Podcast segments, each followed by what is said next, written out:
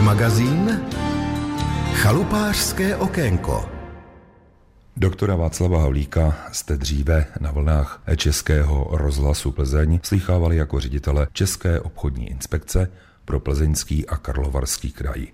Teď už je v zasloužilém důchodu, ale stále pomáhá a to v združení SOS. Združení obrany spotřebitelů. Dobrý den. Pane Havlíku, když jsme přicházeli do Českého rozhlasu Plzeň, všude byla spousta spadaného listí a je krásně probarvené. Tak si říkám, není nic lepšího než podzim vybarvený v těchto barvách, je to tak? Samozřejmě je to krásné, má to skutečně vzrušující charakter, se člověk podívá, vidí ty barvy, jak se rozplývají, pěkně je to.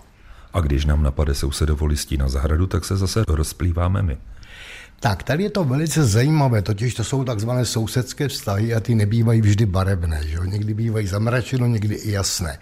Čili pokud by se jednalo o listí, tak je povinnost souseda, aby si to odstranil. Ale je to ovocný strom, rozstraním ovoce, ty věte přesahují k vám a spadne tam i to ovoce, takže ovoce je vaše, ale i to listí je vaše. Ale to ovoce musí spadnout, nesmím ho otrhat. Neměl byste ho trhat, ale pak jsou další dvě varianty, že ho požádáte, aby si to očesal, když si to neočeší, je to vaše. Ale když ta větev mě bude na mém pozemku překážet, co mohu dělat? Požádat souseda, aby až skončí vegetační období větev uřízl? Ano, přesně tak, ale na druhou stranu to lze udělat jinak, než to musíte napsat písemně, to je nejlépe. Na to upozornit a dáte mu termín, do kdy chcete odstranit tu větev, která tam překáží. Pak, když se stane, že to neuklidí nebo neořeže, tak je na vás, můžete to klidně ořezat vy. Ovšem nesmíte poškodit strom zase. To znamená, když vám bude metr zasahovat do toho větev dva metry na zemi, tak nemůžete ostříhat strom až do špičky. Ale když ta větev půjde takzvaně přes plot vrchem, já si vemu štafle a uříznu ji až na jeho pozemku, tak to také lze. Nejlze na jeho pozemku na hranici toho pozemku. A hranice je ten plot. Ten plot, ano, samozřejmě. Tak to je špatné, protože ta větev poroste zase zpět ke mně. No tak opět vezmete štafle, opět vylezete nahoru, nejdřív teda aby si to odstranil a pak pokračuje jako za prvé jsme říkali, uříznete to sám. A když neodstraní a já nebudu, dejme tomu, fyzicky schopen vylézt na ty štafle a uříznout? Spor mezi sousedy to už potom řeší soud. Na návrh váš samozřejmě, že? V modě jsou také nejrůznější živé ploty, ty také mohou prolézat přes plot od souseda ke mně, protože On bude spokojený, že já na jeho pozemek nevidím a já budu nešťastný z toho, že mám svůj vlastní plot zarostlý. Každá strana plotu jiná, jednou dělá souhře zprava, pokud to děláte vy, tak je to dáno prostě obecně vzatou směrničkou. Ale tady v tom případě to můžete ořezat klidně, bez problému, protože to není ovocný strom, to je okrasný strom a ten vám tam překáží nebo nemůžete na hradbu, horší to bude, jaký budete natírat z druhé strany tu hradbu, že jo? ale na druhou stranu můžete to klidně ostříhat sám. Já si postavím plot, abych oddělil ty naše pozemky, takže tam bude jasné, že jsem si ho postavil sám, ale musím mít k tomu tedy nějaký doklad. A nebo jak se to rozlišuje, který plot je můj a který souseda tak vždy to je na ohlášení. Plot můžete postavit pouze na ohlášení na té stavbě. Na stavební úřadě dáte ohlášení, že budete stavit zpravo nebo vlevo plot. Když do 40 dnů úřad nereaguje, můžete stavět. A pak je ten plot váš a pak samozřejmě ho musíte udržovat. A když ten plot bude souseda a bude neudržovaný a třeba přes ten plot mě navštíví jeho slepice, husy, kachny, to vypadá zajímavě. To by mohlo být jako s tím ovocem. No. Na pekáč s nimi tak tohle zákon nezná. Ne, ne, ne, ne, že byste mu to tam vystříl, vybral, nebo dokonce, kdyby vám tam jeho slepice snesla vejce, jste povinen mu ho vrátit. Jo, ale samozřejmě, když si uděláte oské oko, nikdo vás nechytne, tak se o nic taky nestane. Ale na zvířata, na drůbež se to nestaví. Teď, když máme takové krásné období podzimní, budeme mít spoustu listí. A souseda můžeme de facto mírně vzrušit tím, že si uděláme ohníček z toho listí a opečeme si v něm brambory. To by také šlo samozřejmě, ale zase ze zákona máte v občanském zákoně uvedeno, že nesmíte nadmíru nutno, nezbytně nutno ohrožovat jeho životní prostředí a tak dále. Čili bude-li foukat vítr od jeho plotu k vám, nic se neděje. Bude-li to naopak, je to problém. Český rozhlas Plzeň, rádio vašeho kraje. Doktor Václav Havlík z SOS Združení obrany spotřebitele je dnes naším hostem. Před chvilkou jsme si povídali o takových nemilých záležitostech, které se týkají převislých větví, keřů, které prorůstají naším plotem, jsou na našem pozemku. A teď se jim budeme věnovat trošku z jiné stránky. Podzim je optimální dobou pro výsadbu nejrůznějších dřevin, protože půda je teplá, oni mohou pěkně zakořenit a vlastně na jaře nebudeme nakupovat to, co jsme si koupili teď, protože to si zahradníci schovají a pak nám to na jaře s úspěchem prodají. Takže máme výhodu v tom, že budeme mít stromky, které by měly fungovat, anebo dřeviny. Ale pane doktore, jak je to právě s tou hranicí toho pozemku. Ano, naše domy a pozemky bude ohraničovat plot. Je nějaká vyhláška, do jaké vzdálenosti od toho plotu si může soused vysázet strom? Na stromy se to nevztahuje, stahuje se to pouze na stavební pozemky, parcely, kolik metrů můžete od sousedu stavět a tak dále, to je věc jiná kapitola, ale pokud je to křovina, tak tu můžete sázet, jak chcete, i na hranici pozemku. Ale musíte zase zabezpečit, aby to, to neprolízalo k němu. To znamená, doporučuje se těch půl metru, abyste to mohl potom projít k vašemu pozemku, ostřihat a sousedovi jste neznepříjemňoval život. Ale dejme tomu, já budu mít na zahradě krásný trávník, bude mi tam svítit sluníčko a rázem tam bude šero, nebude tam dopadat sluneční svit, já tam budu mít tmu a budou se tam množit plísně. To jsou hygienické předpisy, takzvaný osvit, jak dlouho tam může svítit sluníčko nebo musí svítit sluníčko. To se potom nechá řešit pouze přes krajskou hygienickou nebo okresní hygienickou stanici dneska a domluvit se, jakým způsobem se bude pokračovat v tom, aby vám to nevadilo. Ale jinak jim to říkám, křoviny můžou být klidně bez problémů, rostliny tak, aby zase ta větev, a musíte kalkulovat s tím, že poroste k sousedovi, aby mu tam nelesla. To znamená, že vy se to musíte buď ostříhat sám na své straně, anebo strpět to, jak jsme říkali kdysi, že to, co je za plotem, je vaše, a to, co je před plotem, je jeho. Ale on si to spokojeně vysadí, dejme tomu třeba ke zdi mého domu, bude to už jeho pozemek, mě to zeď bude plesnivět a už vidím, jak budou rozhodovat ti úředníci, které jste jmenoval budou rozhodovat, protože v každém případě tam musí být průchod. Tam musí být průchod vždycky, protože jde i o asiče o cokoliv jiného. Ale jde o to, že to je jen taková průroba, třeba řekněme do jednoho metru od toho plotu, abyste tam vy mohl dát štafle, mohl dát žebřík, mohl ten si ten barák natřít, opravit, udělat. To všechno lze. Když je to až úplně na hranici a on má problémy, padá mu omínka k vám nebo dolů a nemůže tam zalézt, může přijít k vám, požádat vás, vy mu umožníte, aby si to od vaší strany udělal a on má zapovinnost to dát do původního stavu. To znamená všecko odstranit barvu, tuto, tamhle to, zahrabat nějaký díry, tak, aby ten pozemek byl tak, jak byl, když na ní vstoupil. Tak to je dobrá zpráva. Ale teď přejdeme k cestám.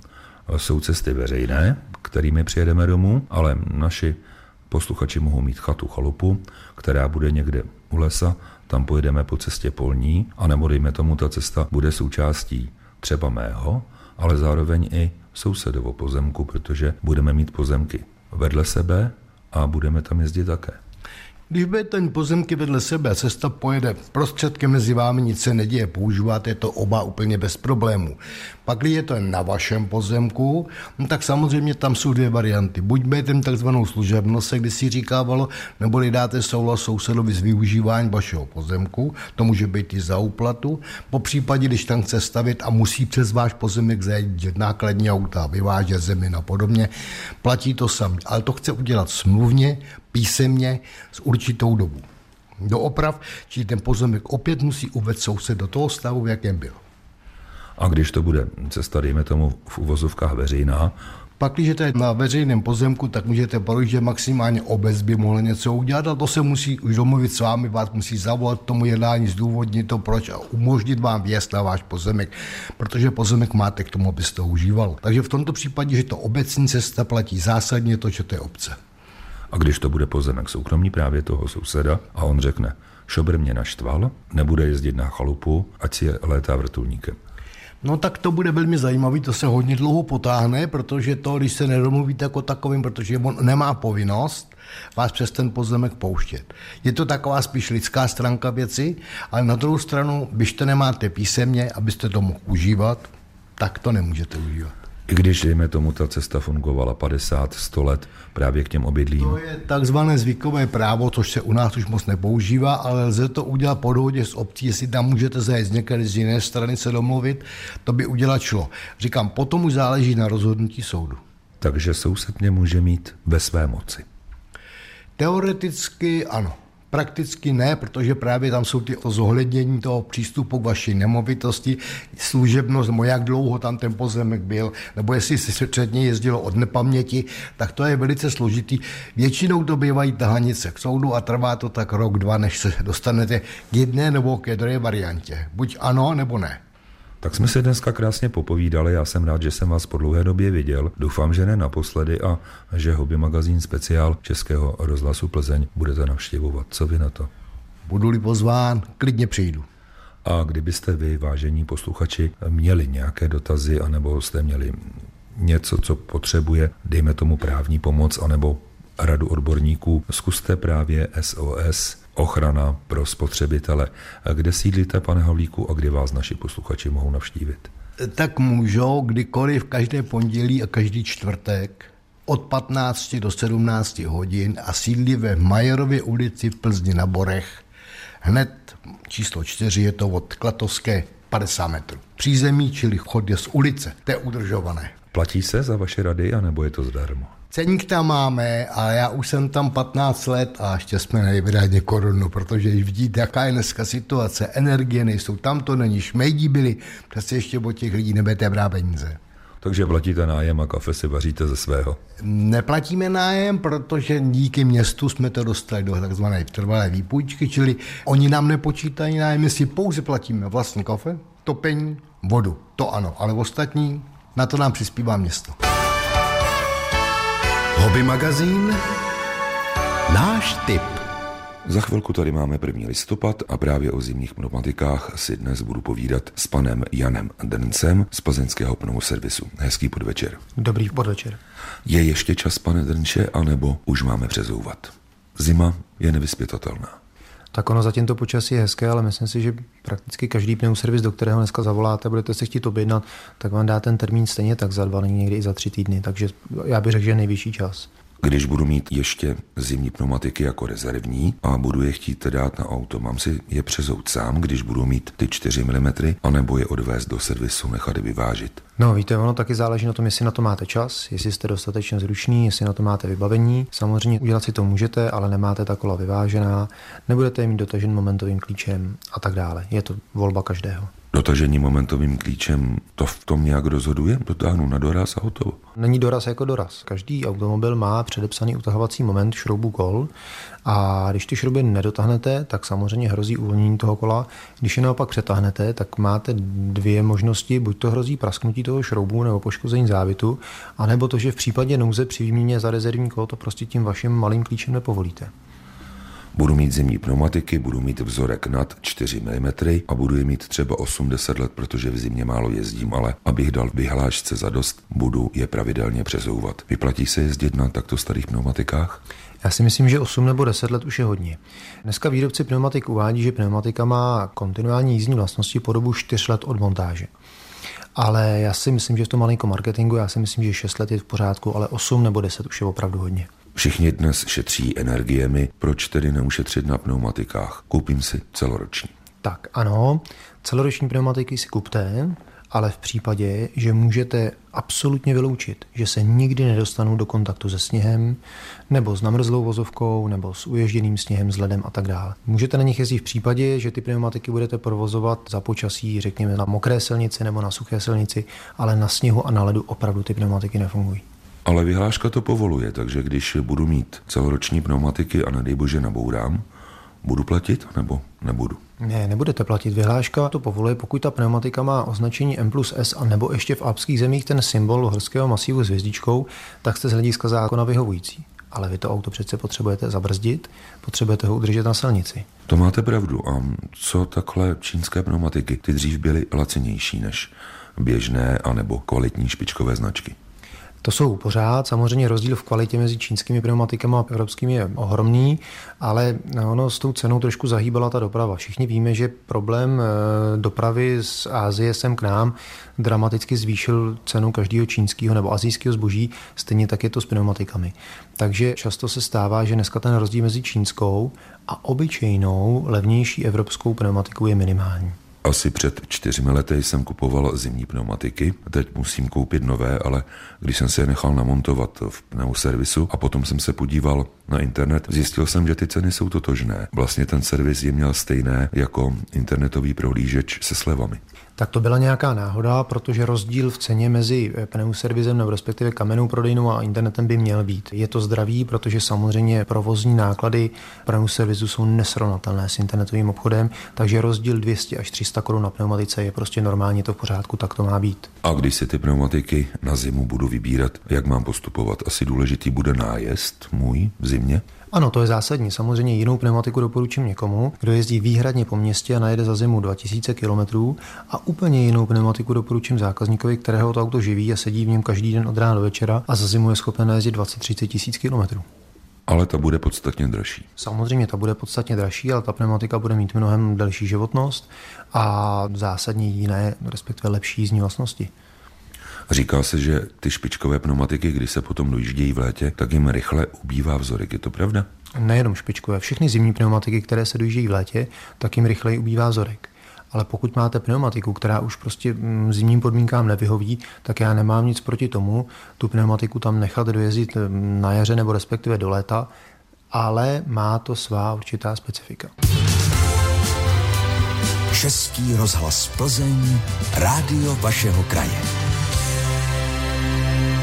S Janem Drncem z plzeňského pneuservisu si dnes povídám o zimních pneumatikách. Už víte, že se nevyplatí mít celoroční pneumatiky, pokud budeme jezdit po sněhu a námraze, že se vyplatí koupit si zimní, že zimní pneumatiky by měly mít minimální vzorek 4 mm, ale vraťme se k tomu vzorku 4 mm. Je to hodně anebo málo? Ne, ty 4 mm jsou opravdu dostačující. Samozřejmě, pokud pojedete na čerstvém sněhu nebo na řečce, a teď si ještě představíme situaci, jedeme po dálnici dálničním tempem, na silnici je rozježděná sněhová břečka. Potřebujeme předjet a respektive přejet z pruhu do pruhu a musíme přejet tu vrstvu té břečky. Je pochopitelné, že jízdní vlastnosti budou jiné u nové pneumatiky, která má hloubku dezenu 8,5 nebo 9 mm a jiné budou u pneumatiky, která má 4 mm. S tím je třeba počítat ale v zásadě ta 4 mm pneumatika je pořád ještě bezpečná. Přijdu do servisu, vyberu si zimní pneumatiky, pneuservis mi je namontuje, ty staré nechá ekologicky zlikvidovat, ale zbydou mi pneumatiky na discích s letním vzorkem. Jak je skladovat? Mám je umít, položit na ležato?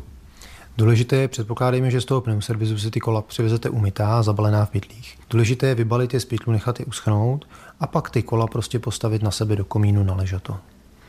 Dneska už lité disky jsou samozřejmostí i v zimě. V zimě se dříve jezdilo na plecháčích a ty lité disky výjdou dráž než ty plechové. Vyplatí se mít dnes dvě sady pneumatik na discích letní, zimní. Je mnoho případů, kdy mi při nějakým, řekněme, takovým ekonomickém propočtu pro toho zákazníka, kdy mi to prostě nevychází. Řekněme, že přijede auto luxusní kategorie, představme si nějaký luxusní SUV, který jezdí na pneumatikách o rozměru 20, 21, 22 palců a ten klient mi řekne, že předpokládá, že to auto bude mít třeba po dobu leasingu, řekněme do pěti let. V tu chvíli je to ekonomický nesmysl a e, je na čase koupit jenom pneumatiky a přezovat jenom pneumatiky na stávající disky. Druhou věcí jsou bezpečnostní systémy automobilů. Většinou ty moderní automobily už si hlídají tlak v pneumatikách, takže vedle těch disků platíme i ty ventilky s tím hlídáním. Ano, je to tak, když si potom chcete pořídit druhou sadu kol, tak u mnoha aut, netvrdím, že u všech, ale u mnoha, je třeba dokoupit sadu elektronických ventilů. S monitorováním tlaku v pneumatice ten ventil vychází zhruba na 1300-1350 korun, včetně DPH jeden kus. A vydrží jak dlouho? No, to záleží na tom, kolik s tím jezdíme. Samozřejmě jinou životnost má u někoho, kdo jezdí občas a jinou životnost má u někoho, kdo jezdí pravidelně. Ale řekněme, že 10 let je bez problému. To tam ta baterie vydrží tak dlouho? Opravdu, ta baterie tam vydrží tak dlouho. Vyměnit nejde. Ne, vyměnit nejde, je součástí toho ventilu. Některé servisy nabízejí skladování pneumatik, ale většinou si je vozíme domů, takže když budeme mít letní pneumatiky na discích, naležat to do komínku, nemusíme s nimi nic dělat, ale když si přivezeme samotné letní pneumatiky bez disku, protože na těch discích už budeme mít zimní, nastoja to. Nastoja to a zase důležité je přivést je domů, vybalit z a nechat uschnout.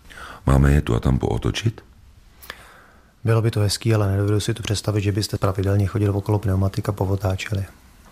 To já také ne a většinou bych asi zapomněl. Když budeme mít přezuto, moderní automobil nám řekne, kdy máme dohustit pneumatiky, ale když budeme mít starý, jako mám třeba já, pomalu veterána, jak často jezdit a někam k benzínové pumpě, kde mají kompresor a foukat.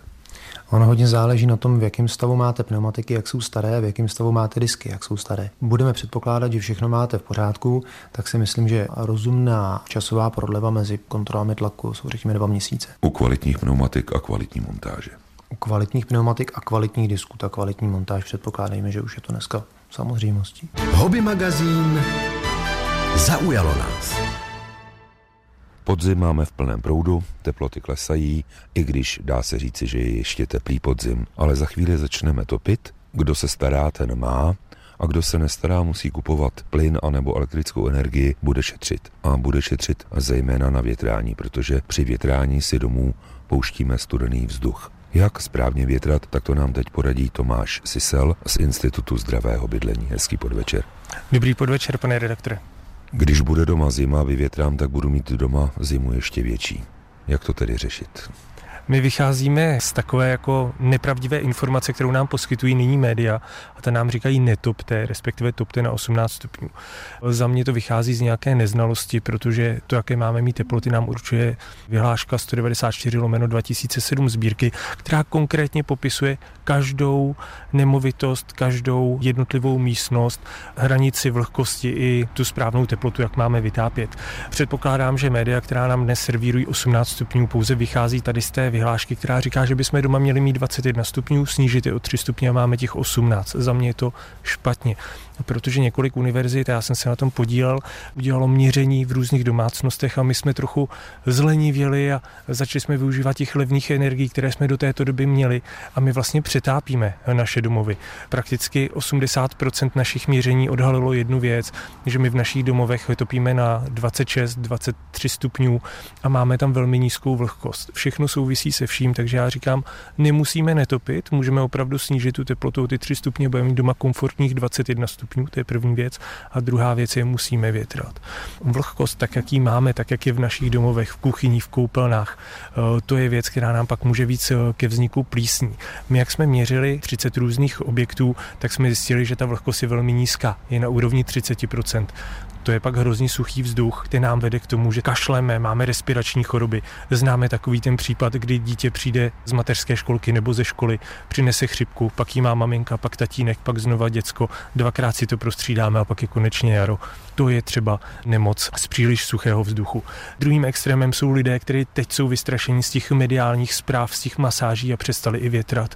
Tak to nám doma bude bujet plíseň. Rozhodně to není nic dobrého. Větrat bychom měli, ta optimální vlhkost v našich domovech by měla být 45 až 50 té vzdušné vlhkosti. Nebavíme se o koupelně nebo o kuchyni, tam díky tomu, jak tam pobýváme, mejeme se nebo vaříme, může být nárazově vyšší. Co se týká toho větrání, tak větrat opravdu rychle. 15 minut stačí. Můžeme vypnout topení, otevřeme okna, nejlepší jsou protilehla, rychle vyměníme vzduch, neochladí se nám předměty, neochladí se nám stěny a naopak zase si pustíme to topení hnedka, jak nám tam dojde nový čerstvý vzduch. Za 15 minut to zmrznu. Za 15 minut nezmrznete, pane redaktore. Můžete si mezi tím dát teplou sprchu a pak se rychle vrátit. Prakticky vždycky odcházíme do zaměstnání. Jde o to, kdy větrat. Větrat ráno, větrat na večer. Musíme si to vybrat. I my víme, kdy nám to nejlépe vyhovuje, kdy se cítíme dobře.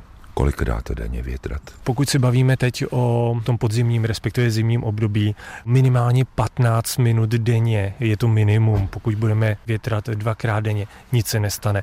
Ale varuju před tím, aby jsme otevírali takzvané ventilačky a nechali celý den profukovat ten studený vzduch. To není dobré. Hlavně nám tam kondenzuje zase vzdušná vlhkost, vyskytují se nám plísně a nevede to k ničemu. Hlavně plítváme tu energii. Já si pamatuju, když jsem byl malý chlapec, tak mi vždycky děda říkal, zavírej ty dveře, ať netopíme do chodby. To je dalším krokem. My jsme se naučili mít vzdušné interiéry, otevřeno všude. To je špatné. Jo, zavírejme si v tom obýváku, netopme do té chodby. Budeme mít i lepší akustickou pohodu. Líp se nám bude odpočívat, lépe budeme regenerovat. My jsme si před časem povídali o tom, že budeme informovat i o takzvaných protihlukových foliích. Jdou nalepit na okna a budou nás chránit proti hluku. To je také o hlukové pohodě, jako to zavírání dveří. Akustická pohoda je velmi důležitým aspektem našeho bydlení.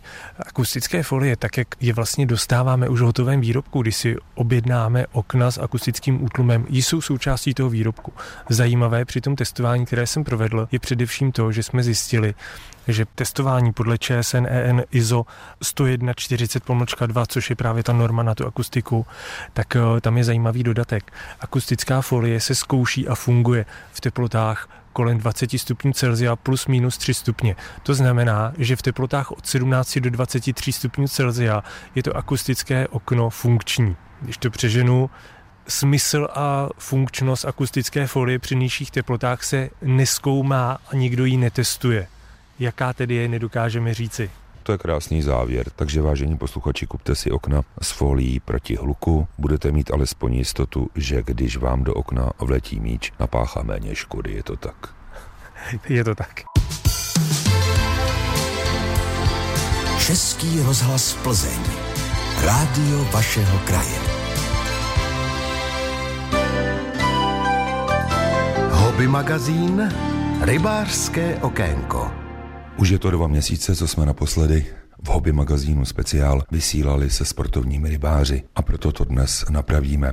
Čas pro mě v době zarybňování si našel Petr Dimitrov, technik územního svazu Českého rybářského svazu v Plzni. Příjemný podvečer. Příjemný podvečer. Vás, pane Dimitrové, a nebo vašeho kolegu Hinka Dorta je problém sehnat, protože pořád zarybňujete. Takže řekněme si kde, čím a v jaké míře. Takže zarybňujeme všechny naše revíry, jak pstruhové, mimo pstruhové, v plzeňském i karlovarském kraji. Poslední týdny je to opravdu hodně, takže není den, kdyby jsme nevysazovali nějakou rybu. V minulém týdnu jsme vysazovali jenom tady do přehrady v Plzni 82 metráků kapru s průměrnou hmotností 1,6 kg. Včera jsme vezli tržní štiku do Karlovarského kraje, byly to ryby od 50 do 90 cm a v pondělí tento týden jsme vysadili třeba 22 tisíc eh, kusů lipana podhorního, který měl průměrnou velikost 12 cm. A to kam? Vysazovali jsme je do pstruhových revírů eh, v plzeňském kraji. Končili jsme na pstruhovém revíru Otava, a tam jsme zarybňovali všechny části, které jsou naše, to znamená revír Otava 5, 7, 8 a revír Otava 8a. Skončil tam také nějaký kapřík mírový? V pstruhovém revíru ne, ale v těch mimo pstruhových, což je třeba Otava 5a, tam už se kapr vysazoval. Takže se budu mít doma na co těšit. Určitě místní organizace Horažďovice vysazuje pěknou rybu. A přitom se říká, že v Otavě ryby nejsou.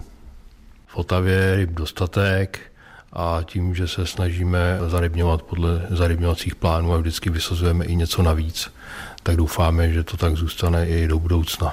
Já když jsem přišel k vám, tak jsem si připadal jako v malé tiskárně. Knížky o rybách, podle mě i nějaký manuál pro rybáře. Jsou to propagační eh, předměty Českého rybářského svazu, tisknou se z dotací a my je poskytujeme našim rybářským kroužkům, aby se dostali hlavně k dětem.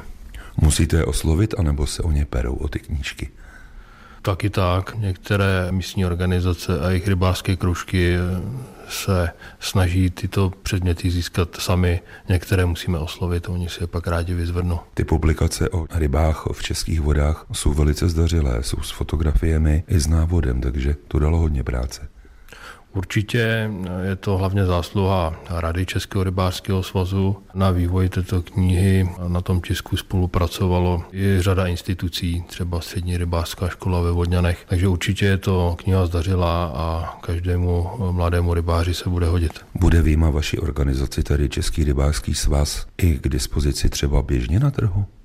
Nevím o tom, že by se prodávala, pokud je z dotací, tak se prodávat nesmí. Takže pouze se rozdává, rozdává se převážně těm dětem v rybářských kroužcích. A těch dětí je dost v těch rybářských kroužcích? Je zájem o rybařinu u mladých místo počítače, tabletu? No, mohu mluvit eh, za plzeňský kraj a hlavně město Plzeň, takže dětí máme přebytek, dokonce už se nám do těch rybářských kroužků ani nevejdou.